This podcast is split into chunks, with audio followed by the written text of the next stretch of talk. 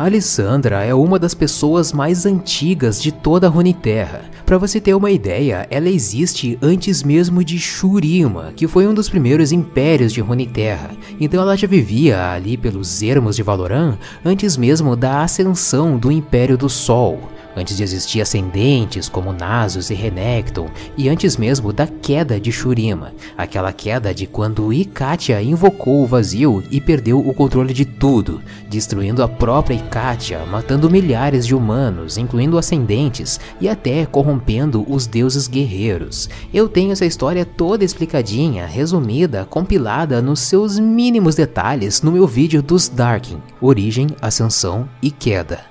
Vale muito a pena assistir. Mas só para você ter uma ideia do quão antiga é a Lissandra, ela só não é mais antiga do que a origem da própria Freyward, através dos semideuses Zorn, Anivia, Volibear e a irmã Foca.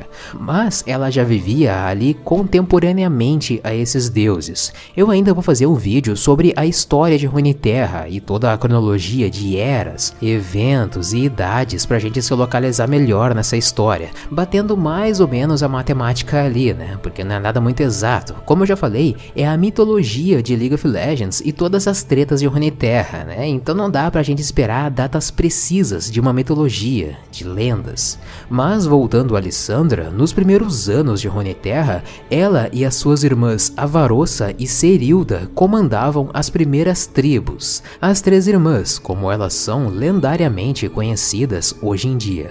Só que elas não eram humanas comuns, tá ligado? Existia alguma coisa superior nelas que se destacava dos demais. Não chega a ser alguma coisa sobre-humana, não, mas um talento inato, uma característica de comando combinada com audácia e uma certa arrogância que fazia com que elas fossem verdadeiras líderes. E essa prepotência, essa ousadia custaram muito caro para elas. Eu vou falar mais sobre isso mais pra frente. Nesse período inicial de Valorant, era tudo muito turbulento, muito selvagem, existiam muitas tribos bárbaras disputando território, não existia uma organização como um reino ou como um império, tipo Shurima que eu falei antes. Não, então as tribos precisavam caçar, lutar contra monstros para sobreviver, se abrigar de forma nômade, e o clima também era muito perturbado, até pela forma como a Frey Ward foi criada, né? Antes ela já era o lugar mais frio de Runeterra, o ar era constantemente seco e cortante e não tinha nuvens de tempestade. Era como se fosse um grande deserto frio, muito frio. Mas que depois de certas intervenções dos semideuses, a coisa piorou. É que começou um processo de glaciação e por muito tempo as tribos então tiveram que enfrentar muitas chuvas e neve e tempestades e avalanches e tudo ficou muito nublado por pelo menos 100 anos, até que todo o território fosse tapado por gelo. Eu já expliquei sobre essa origem de Freyward num vídeo sobre o Warning, que é um dos grandes responsáveis por tudo isso. Volibear criou o primeiro rio. Nem te conto como. Então as tribos bárbaras existiam nesse meio caótico e guerreavam constantemente entre si por território. E as três irmãs, como eu falei que elas já tinham o seu poder de liderança e determinação, elas buscaram aproveitar desses poderes em guerra.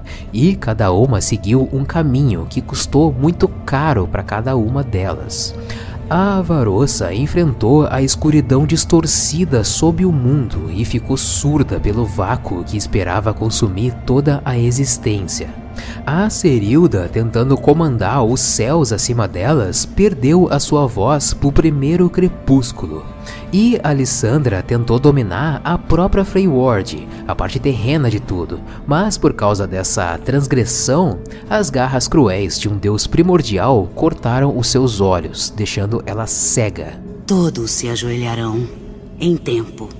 Isso tudo é uma explicação bastante surreal e mitológica, né? Bastante lúdica, mas ao que a gente pode supor desse trecho da história é que nessa época as três irmãs já tinham algum conhecimento muito raso do vazio e da magia de Monte Targon.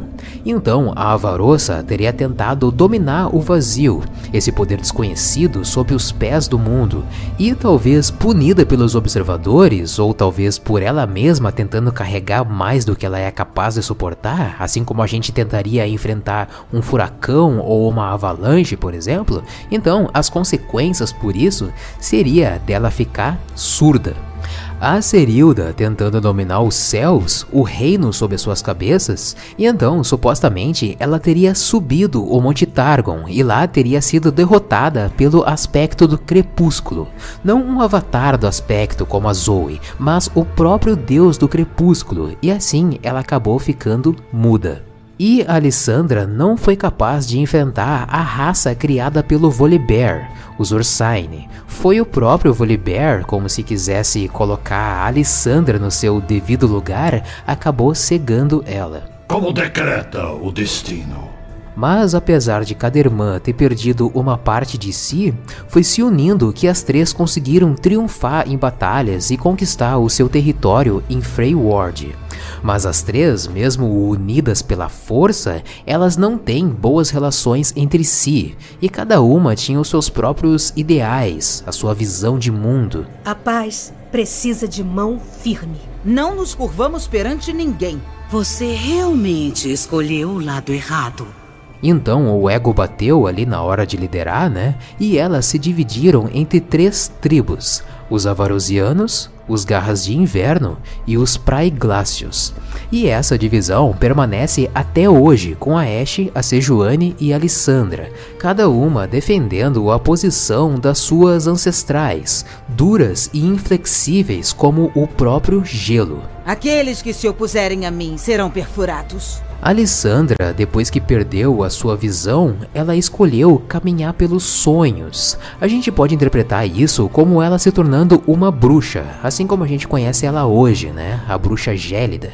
E isso daria visões para ela além do que outras pessoas conseguem ver. E nesses sonhos, ela conseguiria ver o que significava aquela escuridão entorpecente das profundezas. Essa escuridão que possivelmente ensurdeceu a sua irmã. E esse abismo não oferecia só um fim, mas também o infinito. Visões são apenas avisos. Era mortal, era perigoso, mas também era cheio de potencial. Essa foi a forma como Alessandra fez o primeiro contato com os observadores, e ela cobiçou por esse poder. Muito antes de Ash e Sejuani, antes que a magia estilhaçasse os cumes quebrados, Antes de o deserto engolir Shurima, era o tempo de três irmãs. Naquela época, os observadores gélidos viviam aqui. Eu não sei de onde eles vieram, mas sei que eram poderosos. Os observadores existem antes mesmo de Runeterra. Eles teriam a mesma idade histórica, mais ou menos, que os aspectos do Monte Targon e o Aurelion Sol. E eles vieram para Runeterra desde o seu nascimento praticamente, antes mesmo dos semideuses de Freyward ou antes mesmo da chegada dos aspectos. O Aurelion Sol já tinha ouvido falar deles nos primórdios do universo e até já lutou contra alguma coisa parecida, se não até mesmo contra o próprio vazio em alguma outra forma e em algum outro canto do universo. Nada que um pouco de fogo estelar não resolva. Não existe uma explicação profunda sobre o vazio por enquanto. Ele existe fisicamente e eteriamente, digamos assim, sendo capaz de distorcer a realidade e, portanto, viajar entre dimensões, existindo portais do vazio em todo o canto do universo. E os observadores, os mestres do vazio, eles estariam mais focados em Runeterra justamente pelas runas globais que existem aqui. E os observadores, eles ofereceram um pacto com Alessandra.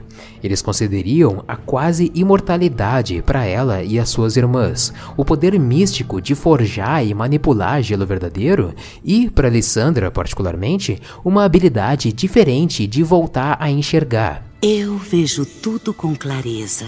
Com o gelo verdadeiro sob os seus pés, ela seria capaz de perceber o mundo ao seu redor, como se fosse a Toph do Avatar, tá ligado? Eles nos deram presentes, compartilharam sua magia e assim nos chamaram de glacinatas. Em troca, os observadores queriam a preparação de Runeterra para a chegada do vazio. Alessandra então fechou esse pacto em nome das três irmãs. Assim, elas e os seus seguidores passaram por um processo parecido com o ritual de ascensão de Shurima e se tornaram glacinatas. Eu sou Glacinata. Então elas começaram os trabalhos de preparação para a chegada dos observadores. Possivelmente esses trabalhos sendo essas estátuas de pedra que tem no Rolling Abyss, essas construções, mas sem o abismo e sem a ponte ainda. Eu vou entrar em detalhes sobre o abismo e a ponte mais para frente. Orne cria coisas. Vá falar com Orne. Ninguém nunca agradece. E com o tempo e todos esses trabalhos, a Avarossa e a Cirilda foram ficando cada vez mais indignadas com essa subordinação aos observadores. Como elas não tinham acesso de comunicação com eles, né? Era a Alessandra quem tinha e fazia esse intermédio através dos sonhos. Como se a Alessandra dormisse ou entrasse num transe, acredito eu, daí ela recebesse as ordens dos observadores e quando saía do transe, então ela relatava para as irmãs o que eles queriam então, as duas, elas foram ficando cada vez mais impacientes e também preocupadas com tantas ordens. Não há força em servidão. E ao mesmo tempo que Alessandra tentava acalmar as suas irmãs, a bruxa também tentava pedir tempo para os observadores, adiando cada vez mais a vinda deles para a Roniterra. Desista. É inevitável. Só que a Varossa, especialmente, ela já tava full pistola trigger, tá ligado? Ela alegava que a única coisa pior do que a morte era a servidão, e ficava irritada de imaginar o que o mundo pela qual elas lutaram poderia se tornar com a chegada do vazio. Então, elas tiveram uma ideia. Unidos somos mais fortes. Somos um povo. Ações, não palavras. Sinta o poder do verdadeiro gelo. Bom, como parte de um plano de uma armadilha para os observadores, as três irmãs pediram para o deus da forja abrir um abismo tão profundo que nenhum ser fosse capaz de sair dele caso caísse lá. Esse abismo sendo o Rolling Abyss. Então essa cratera que a gente vê no Aran foi feito pelo Orne. E esse buraco então é a atual prisão dos observadores, que eu vou explicar ainda mais para frente.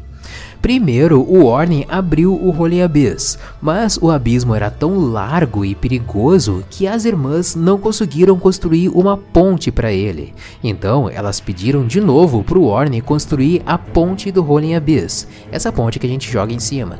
Isso, deixem tudo para eu fazer. Para variar. Feito isso, as três irmãs ornamentaram a ponte com as dezenas de estátuas que elas fizeram para os observadores. Esses ídolos que ficam sentados como gárgulas. Na verdade, os observadores foram muito sagazes em adaptar a sua imagem à cultura freywardana.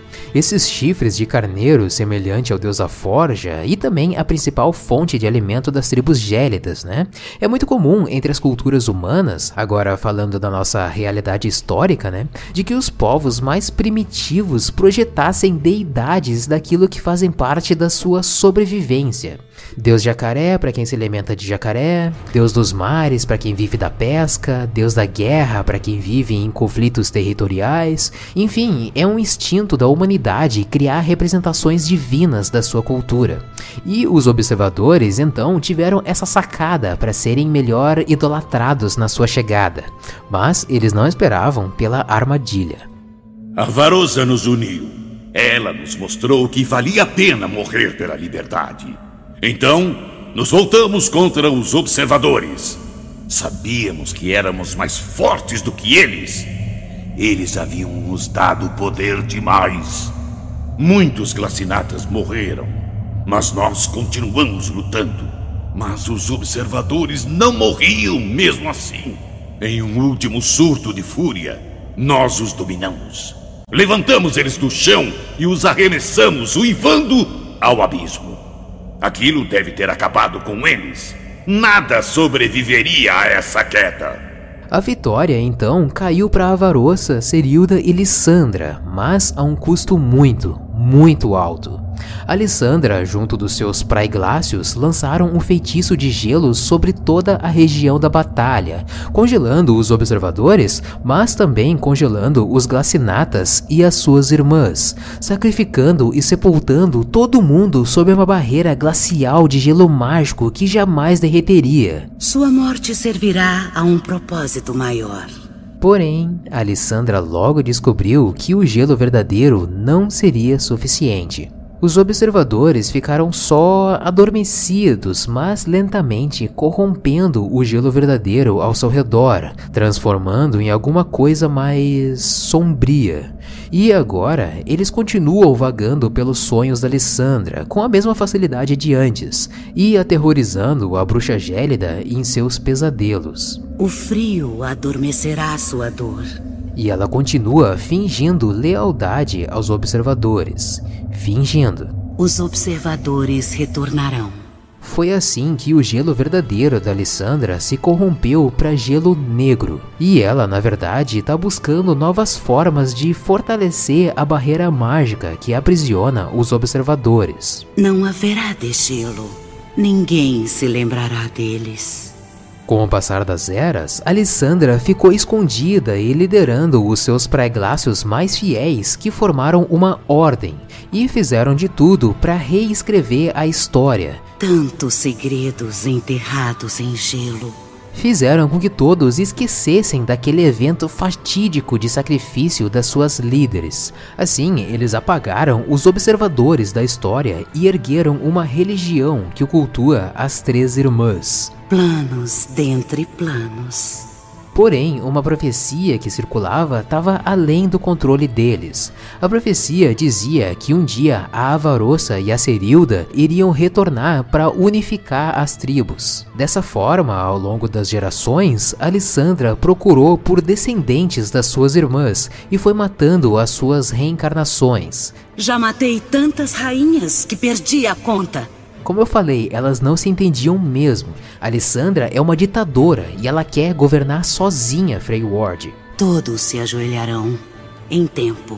Mas ela nunca conseguiu controlar completamente as lendas sobre suas irmãs, da mesma forma como ela também não conseguiu controlar as ameaças presas no gelo verdadeiro. Então as duas tataranetas, digamos assim, das suas irmãs, elas lideram hoje as suas respectivas tribos. Uma idealista comanda os Avarosianos. Eu unirei Freljord. E uma conquistadora comanda os Garras de Inverno. Eu governarei Freljord. E quanto à Ordem dos Praiglácios, eles controlam a cidadela e buscam recrutar qualquer descendente dos Glacinatas, e também adotam órfãos de outras tribos dizimadas para aumentar os seus exércitos. O sangue glacinata já foi bastante diluído e hoje em dia não se tem mais tanto poder quanto antigamente.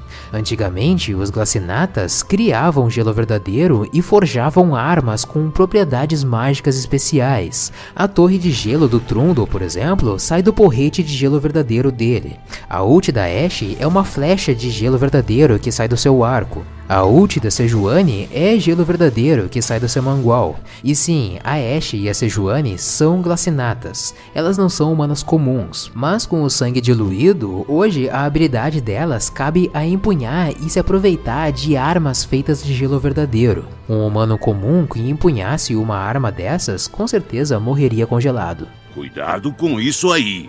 Gelo verdadeiro é muito poderoso. Mas voltando aos Praiglácios, a cada ano são escolhidos três glacinatas para descerem o Rolling Abyss. Várias outras pontes auxiliares foram construídas até uma certa profundidade do abismo. Elas servem como andares para paradas durante a escalada até o fundo. E o objetivo de descer o Rolling Abyss é explicado no conto O Olho no Abismo.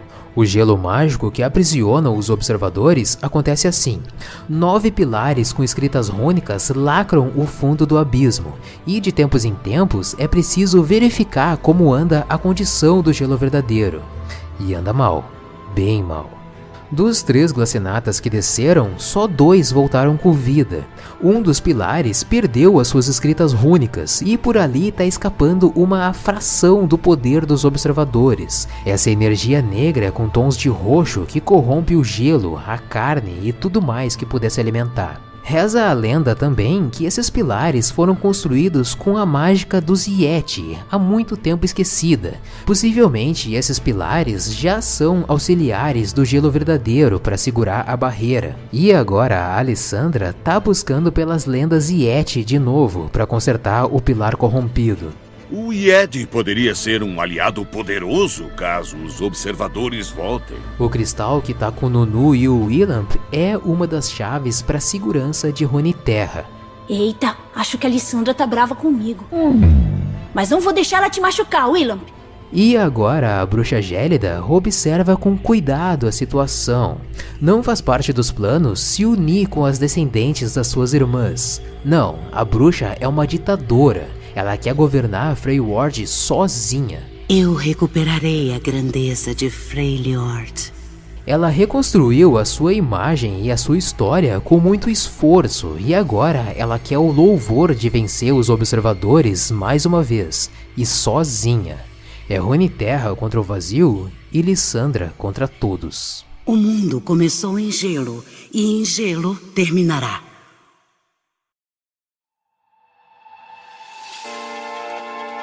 Galera, nos próximos dias ainda vai rolar mais alguma atualização sobre a lore da Lissandra e sobre os observadores, daí eu vou fazer mais um vídeo sobre isso, ok? Mas mano, esse vídeo foi um trampo foda de fazer, velho. Então quer me ajudar a ganhar o reconhecimento por esse trabalho? Dá like nesse vídeo, compartilha no Facebook, no Twitter e tem o meu padrinho também para você apoiar o canal, beleza? Me dá essa ajuda, mano, porque o YouTube anda cagando muito pra mim atualmente. Bom, eu fico por aqui. Muito obrigado por ter assistido esse vídeo, meu amigo. Um abraço e até a próxima.